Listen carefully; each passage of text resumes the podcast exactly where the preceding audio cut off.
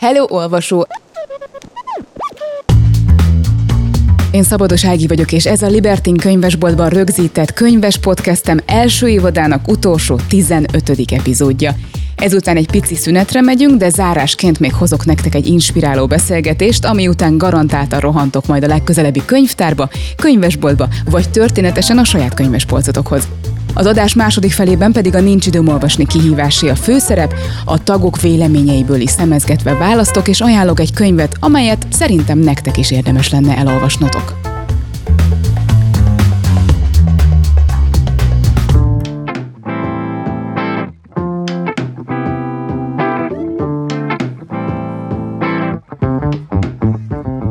Vannak nagy írók, akiket kiemelt tisztelet övez, akikre mindenki úgy tekint, mint alapvetésekre.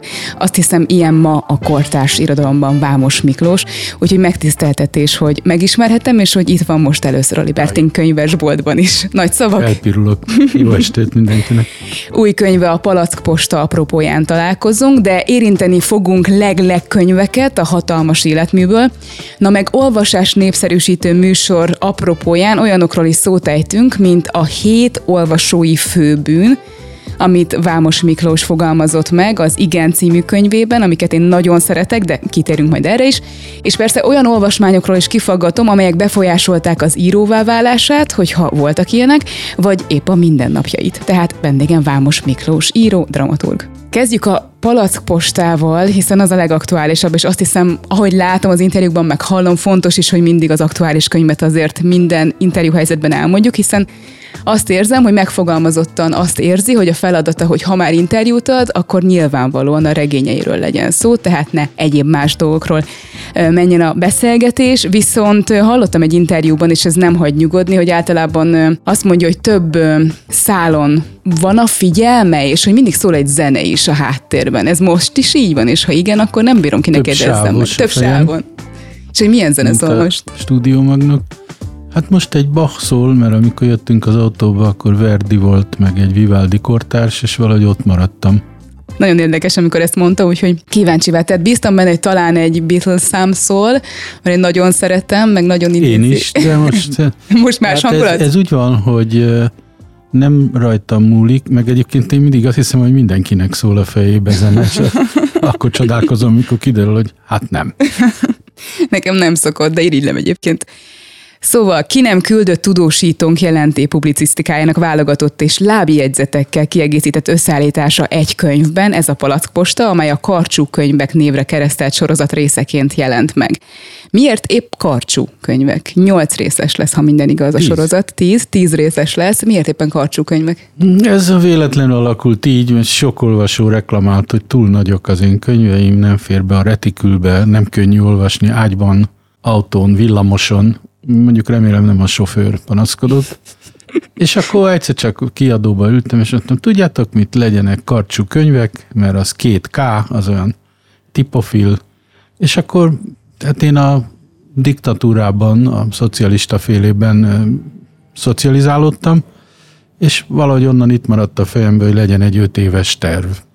És akkor évi kettő, nagyszerű, de én úgy gondoltam, hogy régi, nekem nagyon sok régi könyvem van, kisregények, novellák, ez az, az. Első gondolatom az volt, hogy tíz régi. De aztán, mikor ezt kitaláltuk, engem is meglepve írtam egy kisregényt, és rájöttem, hogy milyen jó dolog kisregényt írni, és esetleg lesz öt új ebben. És az első volt az 57 lépés, ez ugye nem kisregény, hanem régi cikkek, és én utálom a lábjegyzeteket szép irodalomban.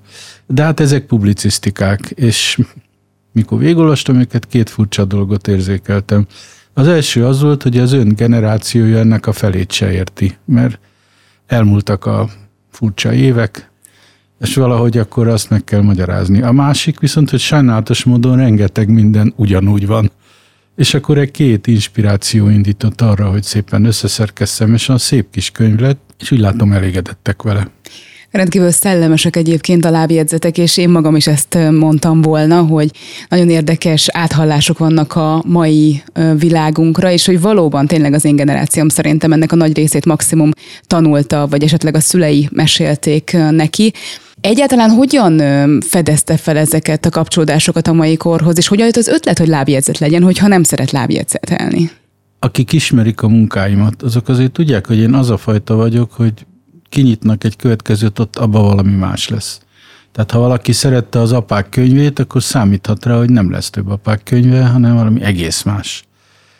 És ezen törekvés jegyében, mikor megnéztem ezeket a régi publicisztikákat, egyáltalán, hogy érdemes-e ezekkel még foglalkozni, és a fele került be ebbe a kötetbe abból, ami akkor megjelent, azért ez mégiscsak három évig ment a régi időkben, és akkor gondoltam, jó, hát akkor ezt úgy lehet megoldani, hogy itt viszont lábjegyzetek lesznek.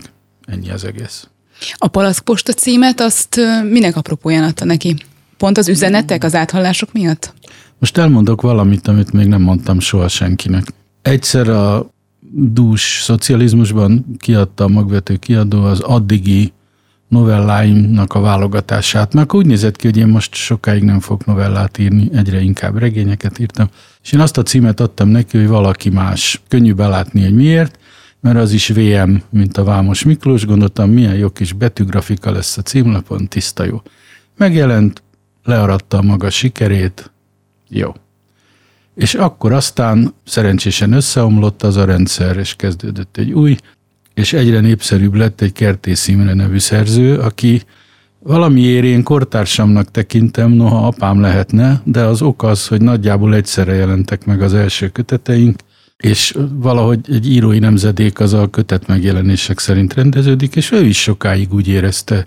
Sokat találkoztunk ifjú művészek klubjában, én közel laktam, ő meg ott szeretett lenni. És akkor egyszer csak megjelent egy kötete, és az a címe, hogy valaki más. Ezt úgy furcsáltam, hiszen mi jóba voltunk, igaz, hogy akkor éppen elmentem Amerikába, tehát hosszú szünet volt a kapcsolatban, de hát azért mégis. És vannak nekem ilyen igen erőteljes rajongóim, többen betelefonáltak a magvetőbe, ugyanis az adta ki mind a kettőt. Hm. És ráadásul egy olyan szerkesztőnő volt ott, aki akkor is ott volt, amikor az én könyvem megjelent. És kérdezik tőle, de kérem, hát már önök kiadtak ilyen címen egy könyvet. Mondta az az ember, hogy címre nincs jogvédelem. Ez igaz, mint jogot végzett, mondhatom. Tehát bárki írhat egy Dunapest című könyvet, legfeljebb égő, de Igen. jogilag lehet. És akkor mondták, de mégis, hát ugyanannál a könyvkiadónál ugyanaz a cím kétszer, hát és akkor el, elhesegették. És akkor egyszer egy beszélgetésen, ami ilyesmi körülmények között zajlott, csak én kérdeztem, meséltem ezt Kertész Imrének, aki persze nem tudott erről a kötetről. Adtam neki egyet, és viccesen megjegyeztem, hogy majd egyszer az egyik címeddel kiadok egy kötetet. És ez az ötlet jött elő most, hogy most lassan már ideje, hogy én éljek jogaimmal. Sajnos a kertész nem tud helyeselni, de biztos integet valahonnan. De szép történet, és nagyon hálás vagyok, hogy ezt megosztottam, mert ezt tényleg nem hallottam még eddig. Nem akartam elmesélni, az az igazság, de most úgy éreztem, kezdjük ott, hogy mindig nagyjából ugyanazt mondja az ember, és én nagyon unom magamat. Igen, szerintem egy két tucat interjút hallgattam meg, csak az ember nyilván egy interjú elején elkezdi azokat az alapokat, hogy hiába hallgattam meg én mondjuk 24 interjút, valószínűleg nagyon sok olvasó viszont nem hallotta ezeket, ezért szerettem Igen. ezeket az alapvetéseket megkérdezni, de hálás vagyok azért, hogy ott megosztottam, amit tényleg még máshol Igen. nem hallottam. Amit szintén nem hallottam még máshol, hogy ha jól tudom, akkor a, mind a tíz kötetnek égbolt lesz a borítóján. Igen. Ennek mi az oka? Mert beszéltem még a borítótervezővel is közvetetten, Igen. és mondta, hogy neki van egy víziója, de inkább kérdezzem meg önt. Kíváncsi, hogy önnek mit jelent az égbolt motivum, mert úgy tudom, hogy ezt ön gondolta ki, Igaz. hogy legyenek égboltok a hát, Sajnos nem mély gondolatok az én ilyen jellegű gondolataim. Tehát amikor beszélgetek egy tervezővel, én nem készülök föl, hanem ott improvizálok. Ez egész életemre is jellemző ez, tehát én nem szeretem a terveket. Ha például önálló estet tartok, soha nem készülök föl. Oda megyek, és ami eszembe jut, mondom, és reménykedem, hogy a mondatokat befejezem, és a fájlokat bezárom. És akkor vagy így van, vagy nem.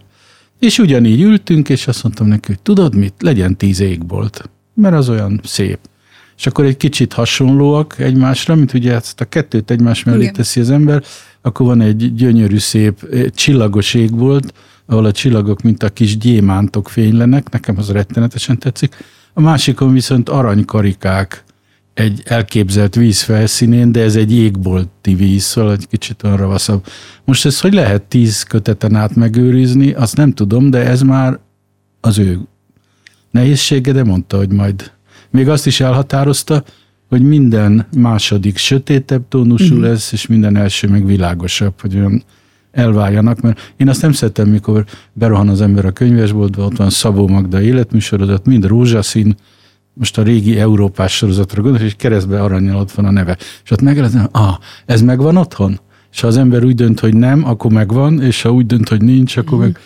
Szerintem én szeretem, ha külön válnak, de hát ugye a stílusjegyek azért összetartják, és ezzel a könyvvel kapcsolatban, meg az egész sorozattal az én legnagyobb élményem Rudolf Péterhez fűződik, aki a könyvbemutatómra eljött, meg, meg, mindig megkérek valakit, hogy a végén én úgy mondom, ami eszembe és a végén egy olyan fél óra, vagy ahogy kijön. És jött a Rudolf Péter, és ott az a ötletem támadt, hogy azt mondta, hogy tudod mit, te legyél Vámos Miklós becsületben megőszült író, én meg leszek a Víg Színház igazgatója és színész. és most kimegyek, hívjál be. és bementem, és elég jól szórakoztunk ott. Tényleg nem, nem sokat rontottuk el, tehát mindenki észnél volt, hogy ő kicsoda, és akkor közönségnek persze ez nagyon tetszett. Ők nem tudták, hogy tényleg ott találódott ez ki, de az, az mindegy.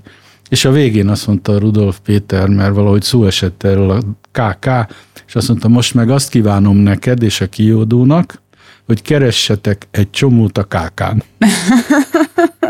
és akkor én nekem már nem volt más mit mondanom, mint Rudolf Péter.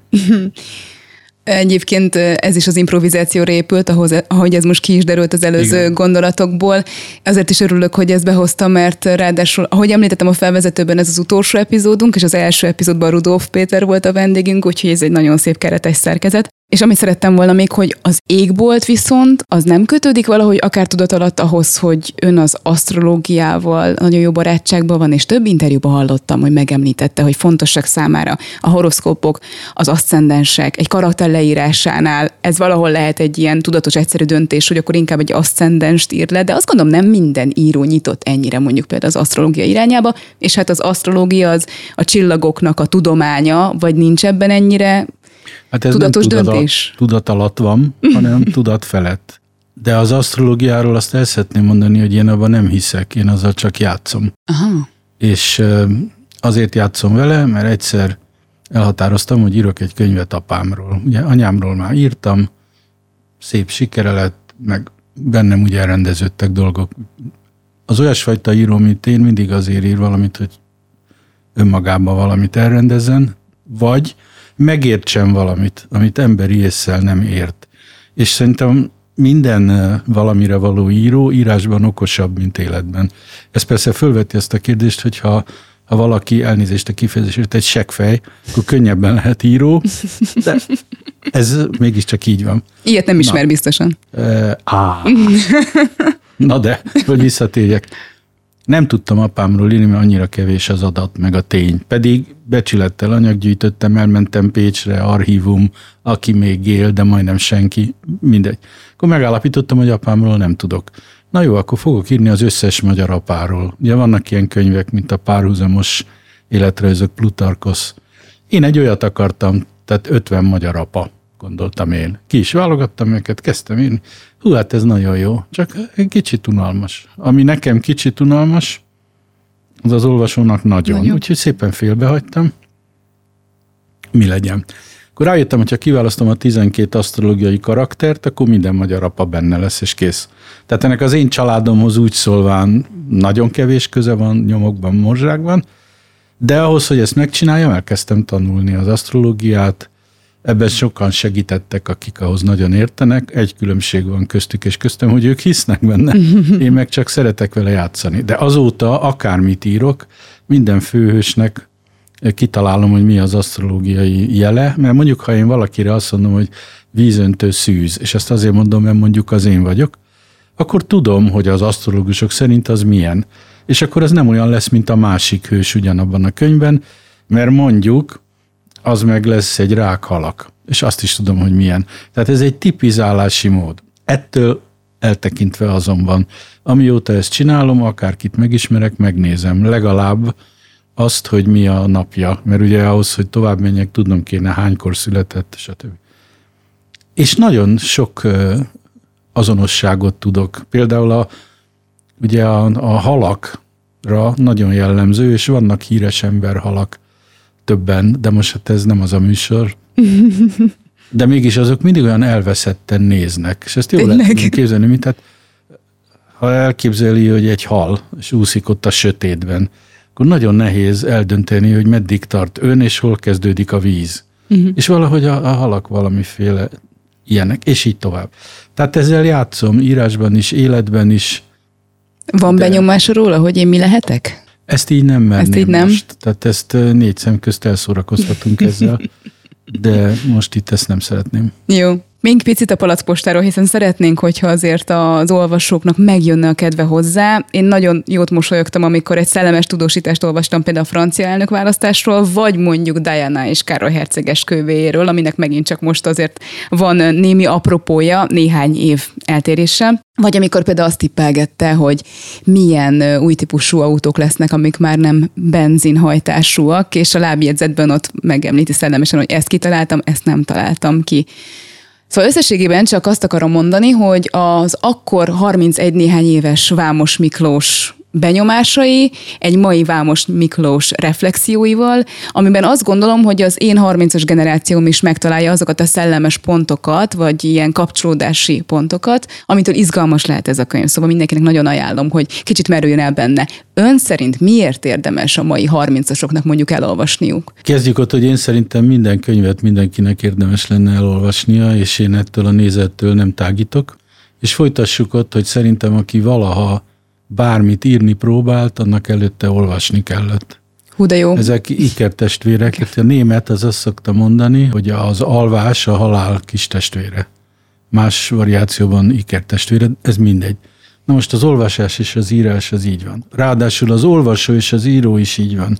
Tehát ha valaki fogja a Dunapest című számomra az utóbbi években, még az utóbbi 15 évben írt munkáimból az a legfontosabb, és azt elolvassa az nem olyan lesz, mint amilyennek én írtam és olvasom, vagy ön, mert ahányan annyifélék vagyunk, és ki hozza a maga élettörténetét, élményeit.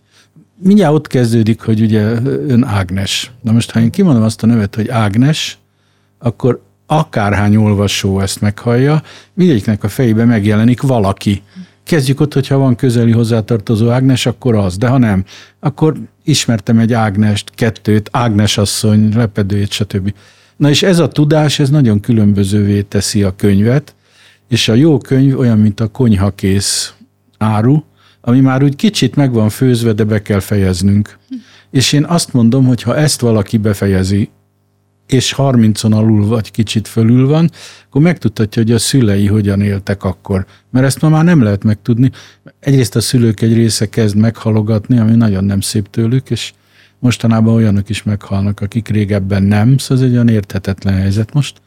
Másrészt nem olyan nagyon beszédes a világ, tehát idő sincs. Ugye rohannak a gyerekek, hazatérnek, hát nekem is van, igaz, hogy már nagykorúak, de mindegy, de nálunk laknak, hazajönnek, körülnéznek, nincs idő, mert rohan a következő helyre. Ezért, ha akarna egy szülő beszélni, akkor se tud, nem kap szót, nem kap időt. Márpedig én szerintem a legfontosabb szeretett nyelv az az időnk átadása. Tehát én adnám, de és szerintem minden szülő így van ezzel. Ezért tehát önöknek nincs arról tudomásuk, hogy mi hogy éltünk, és a Dunapest az azért is egy fontos könyv, mert abban nem csak a ez a szülők nemzedék, hanem még a nagyszülők is benne vannak. És olyan időszakról szól, aminek a mondjuk, hogy elemzése, vagy legalább az arról való elmélyült gondolkodás, azt szerintem kötelező volna. És ebben az országban most, amilyenek most a gondolkodási vagy ungondolkodási viszonyok, most aztán pláne. Tudom, hogy a magánéletéről nem beszél, de azt Jó, azért tudja. mondta is, hogy a fiai vannak, hogy iker fiai vannak, ezt azért el szoktam mondani, szóval nem szeretnék olyat, Igen. ami túl privát. De arra kíváncsi vagyok viszont, hogy olvasnak? Olvassák a könyveit? Vagy szoktak hát, el? ugye van egy, amit róluk írtam effektíve, és azt, azt az egyik végigolvasta, a másik úgy belekezdett. De ők, ők nem olyan, vagyis rengeteg mindent olvasnak, de nem azt, amit én ajánlanék nekik ugye ez egy, ez egy tévedés, hogy a fiatalabbak nem olvasnak, éjjel-nappal olvasnak, csak nem azt, amit mi olyan nagyon fenkölten szeretnénk. Bárki bármit olvas, az pozitív. Ha valaki a telefonját olvassa napi 5 órán keresztül, akkor még van remény, hogy egyszer majd kézbe vesz egy regényt, és akkor ugye én azzal próbálok magamnak édes perceket szerezni, hogy hát ha éppen az enyémet. És én azért adok egyébként interjúkat, tehát ez említette, hogy a könyvekről beszélünk. Hát mi másról? Én csak a könyvek szolgálata miatt jövök ilyen helyre, mert bennem ilyen, ilyen exhibicionizmus az egy csöpp sincs. Tudom, hogy kacagással hallgatja ezt mindenki ahhoz képest, hogy csináltam tévéműsorokat. De ott is egy feladatot hajtottam végre, és magamat szinte kivágtam belőlük. Én ezt abszolút megértem, mert tényleg néha az emberek nem értik, hogyha valaki szerepel, akkor nem biztos, hogy az a fő motivációja, hogy magát Igen. akarja szerepeltetni, hanem egyszerűen ő egy közvetítő, esetleg egy olyan hangulatot tud teremteni, amiben tud kérdezni. Az hadd kérdezem már meg, ha felmerült a műsor, hogy én jól emlékszem, ugye, hogy a lehetetlenben volt a Szabó Magdának és az egyik nagy utolsó interjúja. Igen. És hogy a napokban kerestem, mert én nem ismert nem láttam ezt a műsort, nyilván a, a szüleim, szüleimtől hallottam róla, de nem láttam, viszont a Youtube-on hál' Istennek fönt van néhány. Örülök, mert néhány... én erről semmit se tudok. De már lekerült a Szabó Magdás, pedig direkt most az interjú kedvéért újra meg akartam nézni. Biztos ez egy az akkora pillanat volt. Léptek, így szokott ez lenni. Elképzelhető. Nem szabad meghalni, mert akkor jönnek az örökösök. Viszont azért arról a Szabó Magda interjúról szeretnék egy picit beszélni, főleg azért is, mert Vörös Sándort és Örkény Istvánt is be szeretném hozni és aztán még az olvasásra visszatérünk, csak akkor az írással folytassuk. Hogyan emlékszik vissza Szabó Magdára? Én tudom, hogy nagyon szerette. Ez egy különös kapcsolat, én onnan ismertem meg, egyszer csak fölhívtam telefonon, és mondtam, hogy a Lehetetlen című tévéműsorban, és arra számítottam, hogy elküld. Mert más kedvenceim, tehát több volt az arányuk azoknak, akik azt mondták, hogy hát tényleg. Tényleg? Igen. Ki volt a nagy állam, aki nem jött össze? Hát például Esterházi Péter, még jóba is voltam, de azt mondta, hogy nekem nincs erre időm. Hm. Oké. Okay. És akkor ugyanezt mondta Nádas, eljött Kornis Mihály viszont, meg még néhányan. De mindegy, szóval van egy ilyen nézet irodalmi körökből, hogy aki a tévébe keveredik, az olyan, mint amikor a disznókorpába és viszontlátásra. Én teljesen véletlenül kerültem oda, de úgy voltam vele, hogy én úgy éreztem, hogy ezzel tehetek valami jót az embereknek, és ráadásul akkor erről lesz szó, Szabó Magdáról lesz szó egy este, és nem a kungfuról, és akkor az hát, ha jó. És akkor ő, ő boldogan eljött, csak azt kérte, hogy menjek föl hozzá. Na most mindenkihez fölmentem előtte, és legalább egy napon, de a több napon át beszélgettünk. Még le is írtam, hogy mit mondtak, és abból úgy kicsit úgy megszerkesztettem, mert én úgy éreztem, hogy Nekem az írói és a szerkesztői képességeimet kell használni, mert azok vannak. És aztán ettől úgy összebarátkoztunk, a műsor nagyon jól sikerült, rengetegen gratuláltak neki, és senki sem mondta, hogy korpa közé keveredett, pedig még ő is egy kit megkérdezte, hogy nem fogják azt mondani. Mondtam, Magda, te már túl vagy egy vonalon, mit érdekel téged, hogy mit mondanak? Igaz, mondta, és akkor eljött. De már nem volt olyan nagyon-nagyon jó szellemi állapotban, és aztán később készítettem ugyanilyen beszélgetéseket, de azt már nem nevezem a tévéműsoromnak, mert én csak a beszélgetéssel foglalkoztam, más vágta, más szerkesztette. Nem ugyanaz, az Alexandra nevű jobb létre szenderült könyvterjesztőnek az irodaházában, amely annak előtte öltönybolt volt, és most megint valami olyasmi, és ott volt egy ilyen panorámaterem, és oda is elhívtam. De már ott voltak pillanatok, amikor úgy, úgy kikimaradt neki ez meg az, nem mennék a részletekbe, és akkor ugye nem lehetett már visszacsinálni, mert fölvették. De volt egy még rosszabb, Somjó György eljött, és Somjó György már olyan állapotban volt, hogy nem tudott beszélni. Ha ezt tudom, nem hívom meg, de nem. Mm. Tehát olyan volt, hogy ott ült, és azt mondta, hogy kérdeztem tőle, milyen volt Kosztolányi, mert hát tudtam, hogy ismertem, mert az apja a Kosztolányi nagy barátja volt. És akkor hát azt mondta el, hogy nagyon magas volt, amit én például nem tudtam, és hogy ő többször így fölemelte még föl is dobta, és azt mondja, és mindig nagyon elegáns volt, és volt rajta valami, aminek a neve most nem jut eszembe. Rajtad mindig van. Ja, most nincs. Mert ott, amikor írókkal beszélgettem, az, akkor találtam ki ezt, hogy egy fekete ingbe járok, mert folyton túlöltöztem őket, ez, ez nem jó. Hmm. És szegény, szegény ilyen állapotban volt, és akkor már nem lehetett mit csinálni menet közben. Tehát nem lehetett se azt mondani, hogy ma nincs felvétel, ott bizonyos pénzek is szerepet játszottak, nem az enyém, de Szóval ezekért úgy furdal a lelkismeret. Tehát a Magdát se kellett volna oda meghívni, de én nem tudtam. Még egyszer mondom, ha tudom, akkor nem. Az, hogy a, ez a televíziós időszaka volt, és az kicsit úgy érzem, mintha ez is, van egy olyan emlék erről, hogy így negatívan ítélték meg emiatt. Hát ez így volt, de ezzel nincs semmi baj. Tehát ez olyan dolog, hogy amit teszünk, annak következményei vannak. És a, Döntéseket kell hoznunk. Igen, és a televíziózás rengeteg előnyel járt számomra. Egyrészt imádtam csinálni. Tényleg. Nekem az egy jóféle munka volt, és nem olyan nagyon sok jóféle munka van, ráadásul nem volt olyan magányos munka, mint az írás, tehát volt egy kis közösség, stáb, ott egy kicsit úgy biztonságban éreztem magam, tehát ezzel nincs semmi baj. Azt meg tökéletesen megértem, hogy hát kezdjük ott, hogy irodalmi körök, ugye Ferdén néztek rám, mert ugye korpa ez az egész tévézés, ez egy commerce dolog.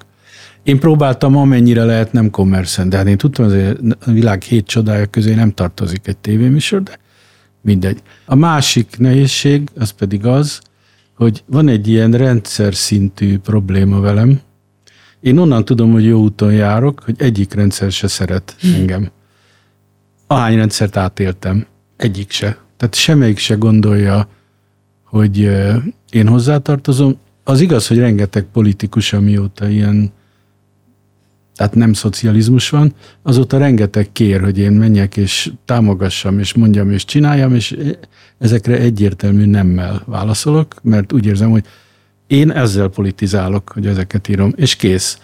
Ezért azok se szeretnek. De ez nem baj, csak mondom, hogy a kívülállásnak ugyanúgy megvannak a következményei, mint a bévülállásnak.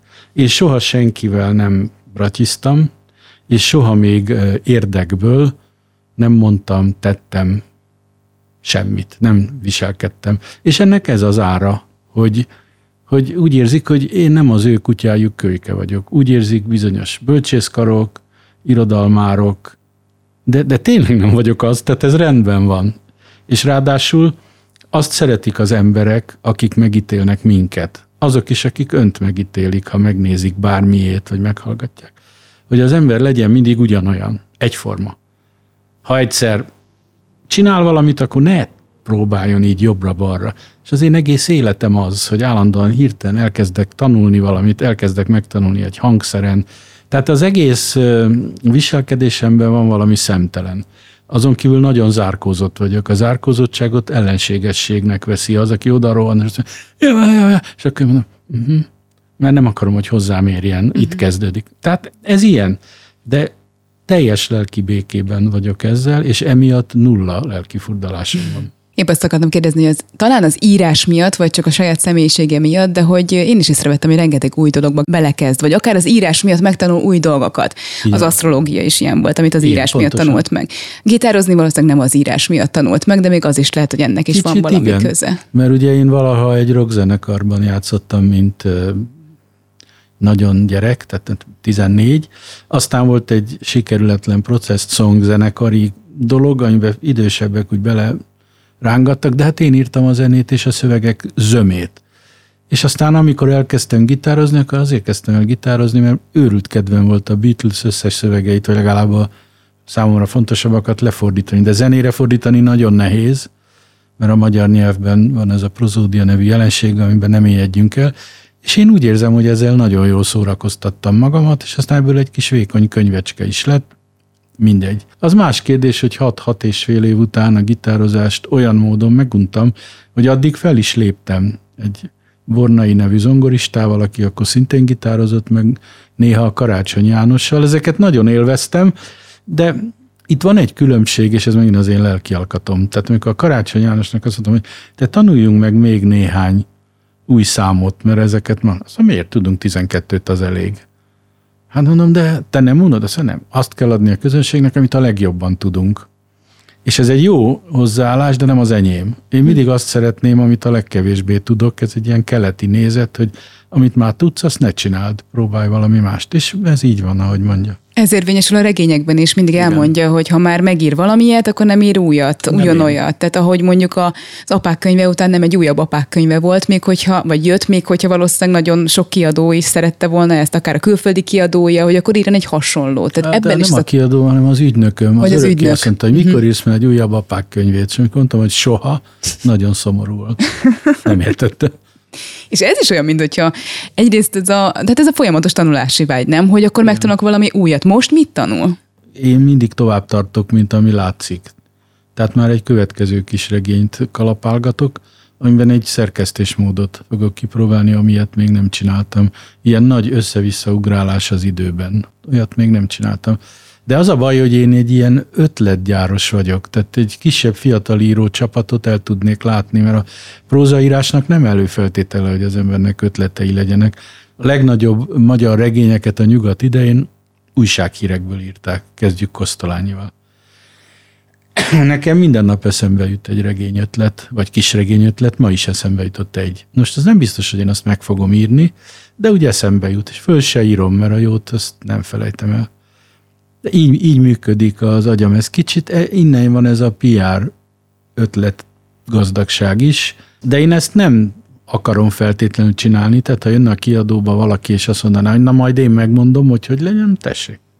De hát nem, nem így megy ez itt Magyarországon. Hát meg önnek már nem nagyon mondják meg, nem? Pont egy ehet interjúban hallottam, hogy, hogy igazából, most ez nyilván a tisztelet, meg a, meg a meg hát a tisztelet miatt van gyanítom, meg ez a hatalmas életmű miatt, de hogy nem nagyon van a kiadóban sem senki, aki azt mondaná, hogy ez, ez ne legyen, vagy ez így legyen. Tehát ön a főnök. Kis túlzásra pedig ez már Sajnálatos nem az abóvó. módon. Szoktam egyébként buzdítani őket, meg hát utána ma fordult elő, mert van egy következő könyv, amiben egy régi kisregény lesz, annak az a címe, hogy Visszavonat, ilyen páros kisregény, és mögé tettem nyolc darab vonatos novellát. Annyi novellát írtam, hogy és úgy nagyon elégedett voltam. Ez milyen jó kis koncepció.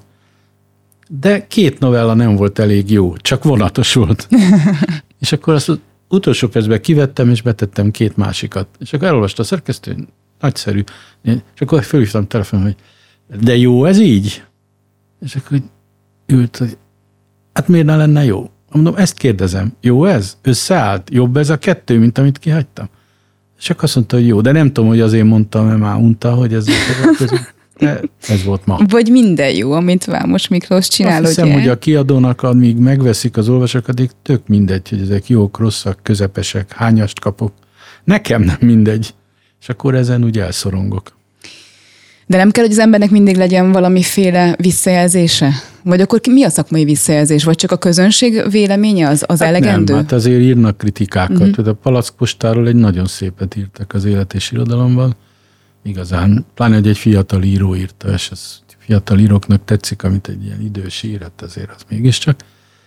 Meg hát a Facebookon annyi visszajelzést kap az ember, megjelenik egy könyv, két héten belül tudom, hogy az emberek mit gondolnak róla. Ezért a Facebook egy jó dolog, sok minden miatt meg rossz, de most ez nem a mi tárgyunk. Viszont most én nekem ezzel kapcsolatban egyrészt, amíg megkeresem azt az idézetet, amit ezzel kapcsolatban mindenképpen beszeretnék emelni, még ha egy nagyon picit, lehet, hogy érzékeny vagy provokatív is, addig elmondom nekem, a szüleim vasutasok, bár idén mennek nyugdíjba, úgyhogy én nagyon várom a vonatos novellákat. Meg fogja kapni. nagyon, jó, nagyon, igen, ez a következő karcsukkönyv, meg ezt olvastam is. Én most azonnal megkeresem, a Népszabadságban, Nyugodtan volt, meg is van. 60 évesen a Népszabadságnak azt nyilatkozta, hogy reméli, hogy íróként van még 10 jó éve, ez alatt szeretne minél több jó regényt írni. Egyik kérdésem sikerült-e, hogy érzi. Másik, ugye itt is a túl sok ötlet is felmerült, hogy egy versenyfutás az idővel a, a mostani időszak, és hogy azt a sok-sok ötletet meg kell valósítani, és valahol fél, hogy nem tudja. Na de, ami miatt be akartam ezt emelni. Láttam, tapasztaltam, hogy minden író életében elérkezik egy pont, amikor már nem merik neki megmondani, ha rosszat ír.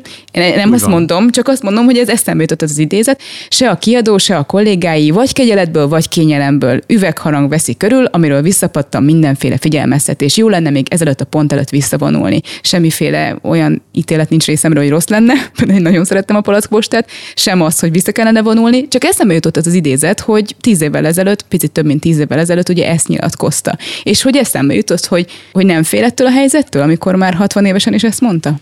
Nem, mert szerintem én elég kritikus vagyok a saját munkáimmal, és ami nem tetszik, azt ki se adom. De a fontosabb kérdés, hogy mi történt ezen rendkívül izgalmas interjú óta, mert hát én szerintem 12 év is eltelt talán, és az történt, hogy írtam két számomra nagyon fontos könyvet. Az egyiknek az a címe, hogy legközelebb majd sikerül, és abban az volt az érdekes, hogy azt a hülyeséget találtam ki, mert minden ötletem elsőre olyan hülyeségnek tűnt.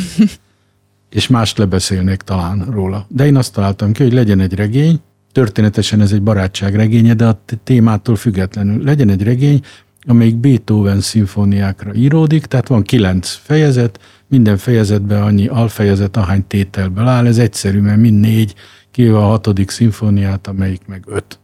És akkor miközben írtam, hallgattam az adott tételt, így végtelenítve, és próbáltam, ahol a Beethoven gyorsított én is, ahol lassított én is, az még egyszerű. De amikor ilyen áradó volt, akkor én is próbáltam, hogy a próza az mhm. legyen. Na most előre bocsátom, hogy ez lehetetlenség. Tehát nem lehet zenében írni prózát, de én legalább megpróbáltam. Viszont a könyv egy barátságról szól, egy széteső barátságról, és ilyet annyit élek át, éppen most is egyet, hogy ez nekem egy fontos témám volt, nagyon hosszú ideje készültem rá, csak nem találtam meg hozzá se a történetet, se a formát. És én úgy érzem, hogy az majd, ha meghalok, úgy nem mondok évszámot, de valamikor a pozitív végtelemben, akkor ez egyszer csak ez a könyv ez fontossá fog válni. Mert az nem sült el úgy, ahogy én szerettem volna. Ezt ugye nem lehet tudni, hogy melyiket hogy szeretik, Ebben nagyon sok mindennek és mindenkinek szerepe van, mindegy. És akkor megírtam a Dunapestet, ami pedig úgy sült el, hogy legszebb álmaimban gondoltam, és az is egy fontos könyv. Na ezt a két kövér könyvet írtam ebben a 12 évben, és sok kis apró dolgot. Megviselik ezek a helyzetek? Érzelmes típus, ugye? Amikor mondjuk egy barátság ezek szerint nagyon megviselnek, Szakadóban és van. nem is tudom jól kezelni. És egész életemben nehézségem volt a barátkozással, mert én egy kicsit úgy vagyok barátkozásban, mint más a szerelmeiben. Tehát ha valakivel barátkozni kezdek, akkor nagyon közel megyek, biztos, mint egy T-34-es tank. Lehet, hogy ez a baj. és akkor közel megyek, és akkor, és akkor mindig úgy érzem, hogy de csak én. Bármennyire így tartózkodónak nézek ki, de túl érzelmes, túl lendületes, szóval mit tudom én, túl valamilyen vagyok, és akkor egyszer csak vagy visszahúzódnak, vagy olyan is van, hogy árulás történik az ő oldalukon. És akkor mit lehet csinálni? Hát az élet ilyen. De a jó hír az, hogy ezekből a nagy érzelmi zűrzavarokból azért előbb-utóbb mindig egy könyv lesz. Mindenből. Déri Tibort idézem, és ez nem szalonképes, de vannak dolgok, amiket nem lehet szalonképes. És ő azt mondta, íróval nem lehet kibaszni. És erre gondolt. Tehát nincs olyan nagy baj, uh-huh. hogy abból ő ne, nem esedne. Egyébként én az írástól függetlenül azt gondolom, minden bajjal jól járunk. Tehát minden baj másik oldala valami nagyon jó és hogyha valaminek vége van. Tehát az emberek teljesen kikészülnek, mikor például egy barátságnak vége. Én, én még jobban kikészülök, de közben ott van a fejem, itt most valami befejeződött, tehát biztos kezdődik valami új. Ezek érdekes gondolatok, és ha már a Déri is felmerült, és felmerült a Szabó Magda is, és felmerült a Kosztolányi is, akkor most már az őrként is megemlítettem korábban, egy picit beszéljünk róla is, hiszen ismerték egymást talán még jobb barátságban, és voltak, lehet ezt mondani, ha már a barátságról beszéltünk? voltunk, de nem jó. Tehát ezt úgy értem, hogy nem jártunk össze hetenként, de azért havonta úgy találkoztunk valahol. Akkor egyszerűbb volt, mert elment az ember a Hungária kávéházba, ami valaha New York volt most megint, és most olyan procos hely, hogy az utcán állnak sorba. A külföldi de, turisták. Jó, de akkor nem. Tehát uh-huh, persze. És az minden író oda talált, mert ott a házba volt majd irodalmi szerkesztőségek 80%-a. És oda bementem, előbb-utóbb ott volt, és mindig úgy megörültünk egymásnak, és akkor az volt, hogyha ment az ember, hát ugye kézzel írtunk még főleg, vagy géppel, az mindegy, de ott, tehát vittük a kéziratot, nem Winchester volt, vagy mm. hard drive, vagy nevezzük, hogy a többség akarja, és akkor készséggel odahúzta maga elé, és egy jól kihegyezett ceruzával, hogy bele irkált tanácsokat adott, de ezt nem csak ő csinálta, bárki, akit megkért az ember. Nekem legtöbbször egy Gál István nevű már elfelejtett prózaíró csinálta. Ő nem a filmrendező Gál, hanem Gál, egy A, két L, és az volt a legjobb ember, akit valaha ismertem, sajnos korán meghalt. Ő csinálta legtöbbször, második legtöbbször az őrkény, néha Mándi, és a Mándi az nagyon édes volt, az legszesebben mindent kihúzott volna. De az jó tanács, az jó tanács, tehát Kosztolányi mondta azt, hogy ha novellát írsz, mikor kész vagy, fogd az első oldalt, tép szét, és ez úgy jó lesz. És ebben van valami, csak én azzal tudnám ezt egy kicsit még fokozni, hogy az utolsót is érdemes széttépni, mert ott nagyon erőlködik az ember, hogy szóljanak a tamtam dolgok, és azért néhány lapot úgy középről is. Hemingway is ezt mondta, nem? Hogy ki kell húzogatni minden második szót, vagy neki is? Nem, hát ő, ő másképp állt hozzá, hogy azt mondta, hogy le se kell írni. Hm. Tehát ő, ő, hozzáfűződik az írás jéghegy elmélet, tehát hogy az írásunk az olyan, mint amikor a jéghegynek a kis csúcsa kilóg a tengerben, és csak azt kell megírni. Azt az egész marha nagy jéghegyet az olvasó tegye hozzá. És ezt ő olyan mesterfokon csinálta, hogy amikor fiatal voltam, hát ez ilyen 20 éves korom táján, akkor én remek Hemingway novellákat írtam, csak nem adtam ki őket, annyi ízlésem volt. De nagyon hatott rám az, ahogy ő ír, főleg a párbeszéd technikája. Meg akkor még nem volt ez, hogy ha egy férfi így viselkedik, ahogy az ő hősei, az nem komilfó, vagy nem PC, ahogy Igen. most mondják, és én nem gondolkoztam ezen, hogy csak úgy tetszett az egész Hemingway misztika, meg hát nagyon tetszettek a könyvei, elsősorban az öreg halász és a tenger. Most már muszáj beszélnünk az elején beharangozott és számomra nagyon kedves hét olvasói főbűnről, ami ugye az Igen című könyvben van, itt is van előttünk, írásról, olvasásról, meg hát egyáltalán Vámos Miklósról van benne szó. Itt ugye, mint mondtam, hét olvasói főbűn van, a könyv tönkretétele, ha valaki könyvet lop, ezek egyértelműek, azt hiszem, viszont van két kedvencem, és szeretnék ebben egy picit elmélyülni. Véleményt mondani olyanról, amit nem vagy csak részben tettünk magunkéve, zárójel félbehagyni könyvet nem bűn. Ilyenkor mindig azt hiszem, hogy rokon lelkek vagyunk, mert hogy ugyanezt szoktam hangsúlyozni, és hogy nagyon Sokszor találkozik ezzel? Mert hogy én nagyon szomorúnak tartom ezt. Én nekem az a, nyilván aki hallgatja ezt a műsort, az pontosan tudja, néha nem szeretem ismételni önmagam, de ebben a helyzetben muszáj, hogy én is mindig azt mondom, hogy attól, hogy valaki elolvasott száz oldalt egy könyvből, még azért ne írjon róla moly.hu vagy Facebookon lehúzó kritikát, meg nem is kell véleményezni ezt a könyvet negatívan, mert lehet, hogy csak nem találta meg. Ez kicsit arról szól, amit az elején mondott, hogy mindenki hozza a saját ízlésvilágát, meg tapasztalatait. Szóval ez a negyedik pont, véleményt mondani olyanról, dologról, amit nem vagy csak részben tettünk magunkével. Sok ilyet tapasztal azért?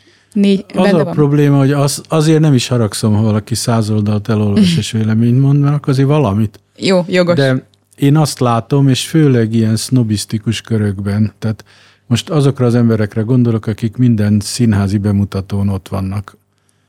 Persze ilyen féláru jegyel, amit kapnak a színháztól, és Náluk az van, hogy még el se kezdődött az előadás, mert tudják, hogy az milyen. Mert tudják, hogy adott rendezőről jót illik mondani, vagy rosszat, tudják, hogy a szerző. Tehát van egy csomó olyan előítélet, amin nem sokat változtat az élmény, és ezért mindegy, hogy ők megnézik-e, vagy elolvassák-e a könyvet. De én például meg vagyok arról a győződő, ez a sok ember, aki James Joyce Ulysses című könyvére hivatkozik, azok közt mutatóban van, aki azt tényleg elolvasta, és én igazán sokat erőlködtem, én elolvastam azt magyarul, az újra, a javított fordítást elolvastam magyarul, aztán elolvastam angolul. Most beszereztem egy olyat, amelyiknél több a jegyzet, angolul, több a jegyzet, mint maga a mű. Azt. De ezt nem bírtam elolvasni, mert olyan pici betűsek a, ezek a jegyzetek, hogy úgy éreztem, hogy hát most ezzel nem, nem gyötröm magam. De lényeg az, hogy vannak ilyen emlegetett könyvek, amiket mindenki tud, hogy hú, hát az valami fantasztikus, csak nem olyan sokan olvasták.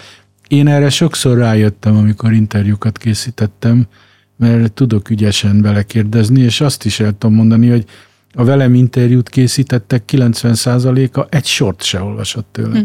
És nem mind olyan becsületes, mint egyszer. A vidéken, hát most már nagyon keveset lépek föl, tehát az valahogy próbálom az időt megtartani magamnak. De régebben úgy rendszeresen mentem, mert én is hiú vagyok, és jól esett, hogy néznek a szeretettel. És akkor mindig van előtte helyi tévé interjú, és akkor kivonult egy stáb, és egy ilyen kis miniszoknyás odaállt, és kezdett ott kérdezni, és egy konkrét regény volt a tárgy, és akkor úgy valamit ott kérdezett, és akkor láttam, hogy e- ezt nem tudja, hogy miről szólt ez. És az se biztos, hogy tudja, hogy én regényeket írok. Pedig az volt, a regény cím volt az es cím. És akkor mondja, mit olvasott tőlem? És erre azt felelte, hogy konkréte semmit. És mondom, és abstrakte? és azon kevés esetek egyike volt, ahol fölálltam, és mondtam, hogy nem, hagyjuk egymást. De hát én szerintem azért ez egy előfeltétel, de ugyanezt csinálta egy nagyon neves tévésztár kegyeletből, nem mondom a nevét, meghívott a tévéműsorába, és azt üzente, hogy nagyon tetszett neki az utolsó regényem, az a Beethovenes legközelebb majd sikerül, és azért menjünk. Üzelte valami asszisztenssel. Jó, bementem, kezdünk, és akkor kezdi, hogy én nős vagyok-e. Hát mondom, és ez hogy függ össze a könyvemmel? Hát minden mindennel összefügg, szóval olyan ez a hantázás. És akkor egyszer csak azt mondom, te azt üzented, hogy azért jöjjek, mert tetszett, de szerintem te ezt nem olvastad. Azt mondta, és ez baj? Mondtam, hogy elég nagy baj. Fölálltam, elmentem. De nem sokszor csinálom ezt, és úgy érzem, hogy nekem van igazam. Na most ilyenkor haragszanak. Egyetértek, meg utóbbi esetben konkrétan hazugságról volt szó. Tehát az első esetben legalább a hölgy őszinte volt, mert a ő is hazudhatta volt, volna azt, hogy... De valahogy nem imponált nekem. Tehát uh-huh. úgy éreztem, hogy az, ez, ez nem úgy van. Tehát mindenki azt hiszi, hogy írni mindenki tud. Mert végeredményben... Az az ötödik pont egyébként, az olvasói pontát is térhetünk rá. Van egy ilyen idézet. Szörnyű időket élünk. Mindenki könyveket akar írni, és a gyerekek nem engedelmeskednek a szüleiknek. Cicero mondta ezt. És ez azóta is így van. Azt hadd mondjam el, hogy annyira inspiráló önt hallgatni bármikor is az olvasásról, hogy az embernek tényleg, azért is akartam, hogy mindenképpen beszélgessünk nyilván az önkönyveiről is, ami mindig-mindig felmerül egy-egy történetben, de hogy egyébként annyira jó ezt hallgatni, hogy valaki ennyi időt szán az olvasásra, és talán az interjú elején felmerült, hogy az írói alapszabály, hogy olvassunk. Én olyan sokszor látom azt, hogy úgy írnak emberek könyveket, hogy nem olvasnak előtte, és nyilván nem ez a szint szerintem, ami, nem az az alapszint, amit ön képvisel, hogy az Ulisztesz négyszer vagy. Nem sok könyvet újra és újra és újra, de hogy legalább egyszer-egyszer megismerni a világirodalom nagy klasszikusait vagy fontos könyveit, az alap lenne szerintem valakinek, aki író-emberi hát akar válni. igaza van, hogy ez olyan, mintha valaki elhatározza, hogy természettudományos pályára lép, de nem hallott még róla, hogy a kereket már felfedezték. Tehát már csak azért is olvasni kell, hogy nehogy ugyanazt csináljuk, mint hogy egyébként rengetegen ugyanazt csinálják. El tudnám mondani, de nem fogom, hogy melyek azok a magyar irodalmi termékek, amelyek általam ismert nagy külföldi könyveknek valamiféle mondjuk így, hogy transformációja, vagy mindegy. De ez, egyébként ez se baj, tehát lehet írni egy Hamlet parafrázis, de most nem ezekre gondolok. És szerintem nagyon jó olvasni. Na most, egy, ha már ez egy olvasásról szóló műsor, és tényleg ez az én szívem csücske ez a téma, akkor azt tudom mondani, hogy ha valaki sokat olvas, akkor abban különbözik a többitől, hogy annyi élete lesz, ahány könyvet elolvas. És még azt is mondanám, hogy ha valakit ér egy szerelmi csalódás, és elolvassa az Anna Karenyinát, akkor konkrét receptet kap, hogy mit kell csinálni. De van az a híres jelenet, amikor a beszél az Anna Karenyina a szeretőjével beszélgetnek. És ugye nem a 20. században történik ez, mondjuk az elején, de mindegy, hanem ez egy, egy múlt századba helyezi el a Tolsztoy, múlt század végére. És azért akkor, amikor egy nemes asszony elhagyta a férjét, az nem úgy volt, mintha most ön elválik. Elválik, kész, van egy kis anyagi nehézség, viszontlátásra. De akkor kihullott a rendjéből. Soha többet, és ez most pontosan benne van a regime, soha többet semmelyik ház, ahova addig meghívták, többet nem hívta meg. Be se engedték. A gyerekét elvette a férj, a Karenyin tehát ott maradt a gyerek, és a nő ment, a szerető, olyan erős volt a szerelem. És ekkora áldozat után beszélgetnek, és valamiért veszekszik vele ez a széltoló katonatiszt, és akkor úgy ránéz az Anna, és látja, hogy most már megint elégedett, elégedetlen velem. És hirtelen leesik neki, hogy akármit csinálok, ő már elégedetlen velem. És ez az a pillanat, amelyik beteszi az ajtót. Na most, ha egy nő vagy egy férfi valaha ezt átéli, én akármit csinálok, már nem jó, akkor azonnal csomagolni kell. És az Anna Karenyinából ezt meg lehet tanulni, és nagyon fontos tanulság, hogy de nem a pályaudvarra kell menni beugrani. Hogy a Tolstoy, aki egyébként egy önző fráter volt, hírét vette, hogy a Jásznája Poljánai vasútállomáson egy nő a vonat alá ugrott, azonnal befogadott, és oda ment, hogy megnézze. Mert az író ilyen. Hát mi ilyenek vagyunk, hiének. Na mindegy, tehát ezért érdemes ezt elolvasni, és bármelyik klasszikusról el tudom mondani, hogy például Csehov novellák, az az életre nevel. Az ember elolvassa a Csehov novelláit és a színdarabjait, akkor megtudja, hogy adott helyzetben mit kell csinálni. Túl azon, hogy ahányat elolvas, annyi élete lesz. És olyan nagyon jó átélni egy könyvet. Én, én például nagyon sokat szórakoztam azon, hogy olyan könyvet, aminek volt két-három szereplője, egyszer elolvastam úgy, hogy én az egyik vagyok. Mm. De ezek nem egyes szám első személyben írt könyvek voltak. Én az vagyok, és akkor én mit csinálni? Nem most meg az vagyok. A legjobb nőknek lenni egyébként férfinak, és nőknek biztos férfinak. Szóval ez egy óriási játék, És ahhoz képest, mint hogy nézzünk valamit a televízióban, szóval hát nem tudom, tudom ízlések és pofonok, de én nagyon-nagyon hiszek abban, hogy ami most van, az egy hullámvölgy. Az európai és a világ kultúrájában is, de ez a hullámvölgy ez csak egy hullámhegyé fog változni, és akkor ismét olvasni fognak az emberek, még hozzá könyveket. Ezt olyan biztosan tudom, hogy nagy fogadásokat mernék tenni rá, bármilyen tárgyamra fogadnék, egészség, ilyesmi, erre nem. És ha azt kérdezi, hogy, vagy azt kérni, hogy bizonyítsam be, akkor csak azt tudnám mondani, olyan fiatal, várjon kicsit, majd meglátja. És ez mikor, mit gondol, mikor lesz? Ez akkor lesz, amikor a technológia önmaga farkába harap, és ehhez közel állunk. Tehát ugye már most például az én autóm is olyan, hogyha benyomunk rajta egy gombot, ez mit, Adaptive Cruise Control, úgy hívják, akkor ő követi az előtte lévő autót, és én azt mondom, hogy 70-nel menjél, akkor addig követi, amíg az nem megy gyorsabban. Ha gyorsabban megy, lemarad. De ha lassabban megy, megáll. Tehát tulajdonképpen nem lehet vele karambolozni, ha ez be van kapcsolva. Na most ez nagyon jó. De ettől én így ülök. Tehát én már nem is vagyok ott, én már nem foglalkozom vele. És ugye hallom, hogy lesz olyan autó, amit egyáltalán nem kell vezetni. És az biztos kényelmes lesz, de szerintem akkor már nem autón fogunk járni, mire az. Mert most lassan ott tartunk, hogy már nem érdemes autón járni. És szerintem egyszer csak bekövetkezik az a pont, amikor a technológia annyira bonyolult lesz, mint egyébként már most is, mert nagyon közel állunk ehhez, hogy egyszerűen az emberek egy része ki fog vonulni, és akkor el fogják olvasni a Walden című amerikai örökbecsű remek művet, francia nevű a szerző, Thoreau-nak ejtik az amerikaiak, mindegy. Ő arról írt egy könyvet, a Walden az egy tavacska, ott a Bostontól, mit tudom hány mile, én el is mentem megnézni, és ő egy szép napon azt mondta, hogy elég volt a civilizációból, és így egy, egy, egy ruhában néhány dollárral kiment az erdőbe, épített magának egy kaibát, és ott volt. És írta, hogy hány centbe kerül, hogy kell venni egy kalapácsot, meg mit, és ott élt mondjuk három évig. És akkor aztán visszament. Na most ugyan ő nem fizetett adót, ezért börtönbe zárták. Mert azt mondta, hogy milyen jogon kér tőlem adót ez a valami, ez a fikció, amit államnak neveznek. És az Emerson nevű kortárs kollega meglátogatta a börtönbe, és azt mondta, te miért vagy itt? Mire azt mondta a szóló, és te miért nem vagy itt? Hmm. És én úgy érzem, hogy ez a vágy mindenkiben él. Tehát én, szó, én már álmodtam is, meg többször elképzeltem, főleg életem nagy válságaiban, hogy a közeli Margit hídba gyalogolok, megállok ott, ahol így hajlik, és ott a hitelkártyákat, kulcsokat, igazolványokat, mindent, ami a modern civilizációhoz köt engem, azt úgy bedobom a vízbe, és utána egy utána nézek, és új életet kezdek. Na most itt tartunk, tehát szerintem emberek sokasága gondolja ezt, megcsinálni, én se tudom megcsinálni, de itt tartunk. Na most, amikor itt tartunk, akkor az egyetlen dolog, amit mégse dobnék be, az a könyv.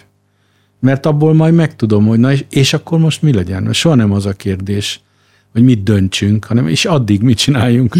és most azt hiszem, hogy ez így lesz, és a könyvekben nagyon sokféle tudás megtalálható. Például az is megtalálható, hogy hogyan kell főzni. Most nem azokra gondolok, mint a Dragomán Gyuri kifejezetten erről szóló könyvet állít össze, hanem hát ha valaki elolvassa a háború és békét, és megnézi, hogy mit esznek, rengeteget esznek. Mit esznek? Ugye nincs leírva, hogy hogy készítik, de itt-ott ki lehet következtetni. Akkor ugyanez az olvasó. Mit hordanak? Például mennek-e vécére? Ezek érdekes szépirodalmi kérdések. Ugye a szépirodalomban sosem mennek vécére, vagy kivételképpen. Tényleg. Na, és érdemes így, így olvasni a, a könyveket, és egy olyan tudástár nyílik meg, ami egyszerűen nincs. És annyival jobban érzi magát az ember, ha így olvas, és nem csak úgy. Ugye, mert az a baj, hogy a modern olvasó, az a könyvön úgy végigrohan, és sok olyan olvasót ismerek, hogy csak a párbeszédeket olvassa el. Ezért a piacra dolgozó írók könyvei tele vannak párbeszédekkel. Az enyémek nem, mert meggyőződés, hogy a párbeszéd az nem az próza eszköze, hanem a színház, hangjáték, mit tudom. Na de mindegy. Most ehhez az olvasáshoz nagyon könnyű hozzászokni, és a következő lépés, hogy az ember már nem olvassa el a könyvet se. De hát Örkény István egyik egypercesének vége, nézzünk bizakodva a jövőbe. Ezt ajánlom. Most este van, mert hogy kivételesen ezt az utolsó epizódot este vesztük fel, pedig délelőtt szoktuk nyitás előtt, de tenisz edzés volt, ha minden igaz, délelőtt, és akkor ezért kérte, hogy legyen este, úgyhogy ez egy ilyen különleges alkalom egyébként így a bolt életében, vagy a mi életünkben, de hogy akkor egy nem illik ide, hogy estig hallgatnám, de akkor legyen az, hogy reggelig hallgatnám. Eszembe jut, hogy az egyik szegedi előadásának a végén meséli el, hogy egyféle tévéműsort csinálna még, az az, hogy így leülne a tévé elé, és mondaná, hogy mindenki vegyen elő egy könyvet, és mindenki ezt olvassa, elolvassuk együtt, és utána becsukja. De és 50 végig. percig 50 percig. És ez nekem annyira tetszik, és annyira jó ötlet, hogy ha nem is ez, de egyszer hát, ha még könyvekről hosszasan, rendszeresen tudunk beszélgetni, mert szerintem ez tényleg nagyon inspiráló, és én csak reménykedni merek abban, hogy hasonlóak hozzám azok, akik hallgatják ezt a műsort, vagy nézik a YouTube-on, és ez nagyon inspiráló szerintem, úgyhogy Orlandót, háború és békét, Anna Karaninát, vagy nagyon sok mindent, vagy akár Vámos Miklós könyveit, igen, és most akkor mindenki vegye le a polcról, és kezdje el olvasni, és ilyen szellemben. Nagyon-nagyon örülök, hogy megismerhettem, és remélem még beszélgetni fogunk valamikor. Legyen úgy. Köszönöm, hogy itt volt.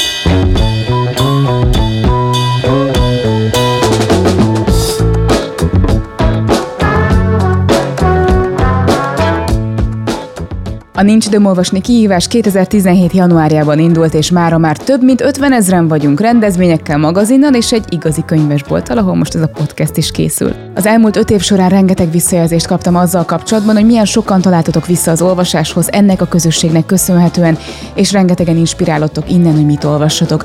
Arra gondoltam, legyen ez az első közösség által szerkesztett podcast, így a könyvajánlóimhoz a NIOK tagok véleményéből is szemezgetek.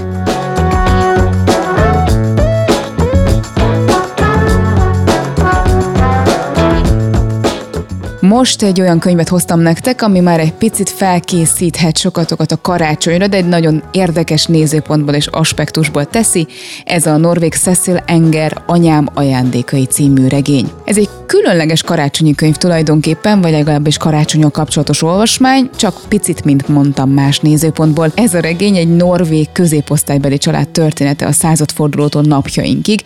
Nagyon érdekes helyzetből indul ki, tulajdonképpen arról van szó, hogy a főszereplő édesanyja Alzheimer korral küzd, ezért idősek otthonába kerül, ezért fel kell számolni a családi házat, és ekkor megtalálja a lánya azt a papír köteget, egy füzetnyi jegyzetet, amiben az édesanyja felírta a 60-as, 70-es évektől napjainkig, hogy ki mit kapott ajándékba karácsonyra, és hogy ők kinek mit vettek. Szerintem ez egy nagyon érdekes helyzet, egy nagyon érdekes gondolat, és ezek az ajándéklisták azok, amik a központi szervező erei ennek a regénynek. Ebben az édesanyja pontosan részletezi, hogy mit vásárolt, hogy mit készített, hogy kinek mit adott, kitől mit kapott a család, és így módon lesznek ezek a listák a szülők, testvérek, nagynénik közötti családi szaga vezérfonala. A családi szagából aztán megismerjük az édesanyja múltját, a nő mindennapjait, az édesanyának a betegséggel való, hát nem is küzdelmét, de azt, hogy szépen lassan hogyan veszti el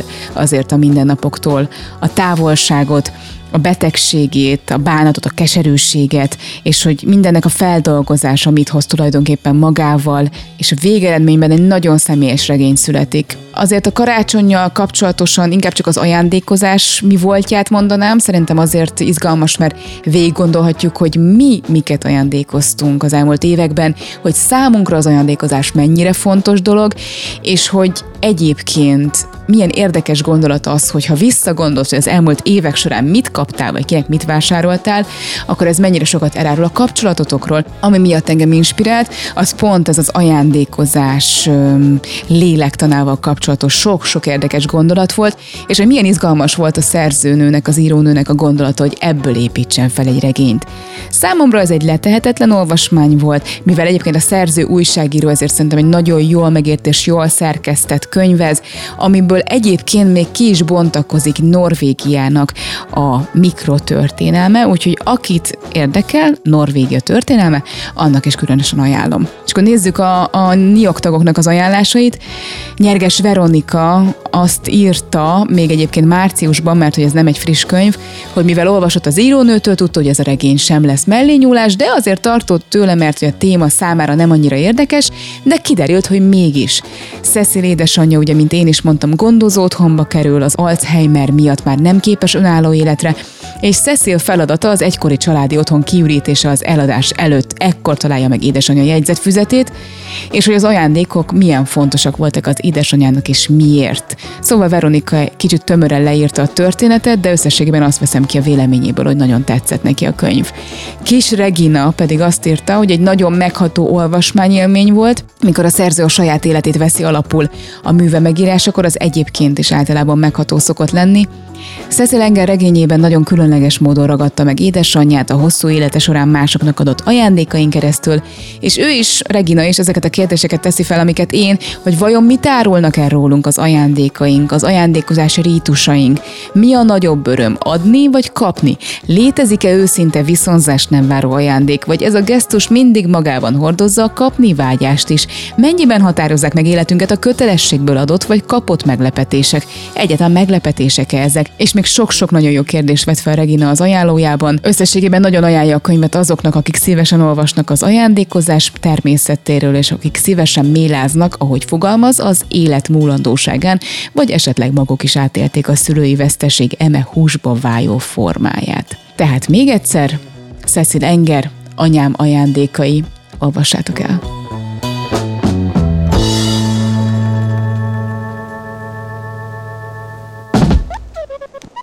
Úgy vagyok, mint a macskák. Kíváncsi vagyok a végtelenségig, remélem, hogy nem ez lesz a vesztem, de a könyvekre azért szoktam rá, mert annyi választ találtam, amit máshol nem találtam volna meg a kérdéseimre. Nárai Tamás vagyok, és ez Szabadosági könyves podcastje.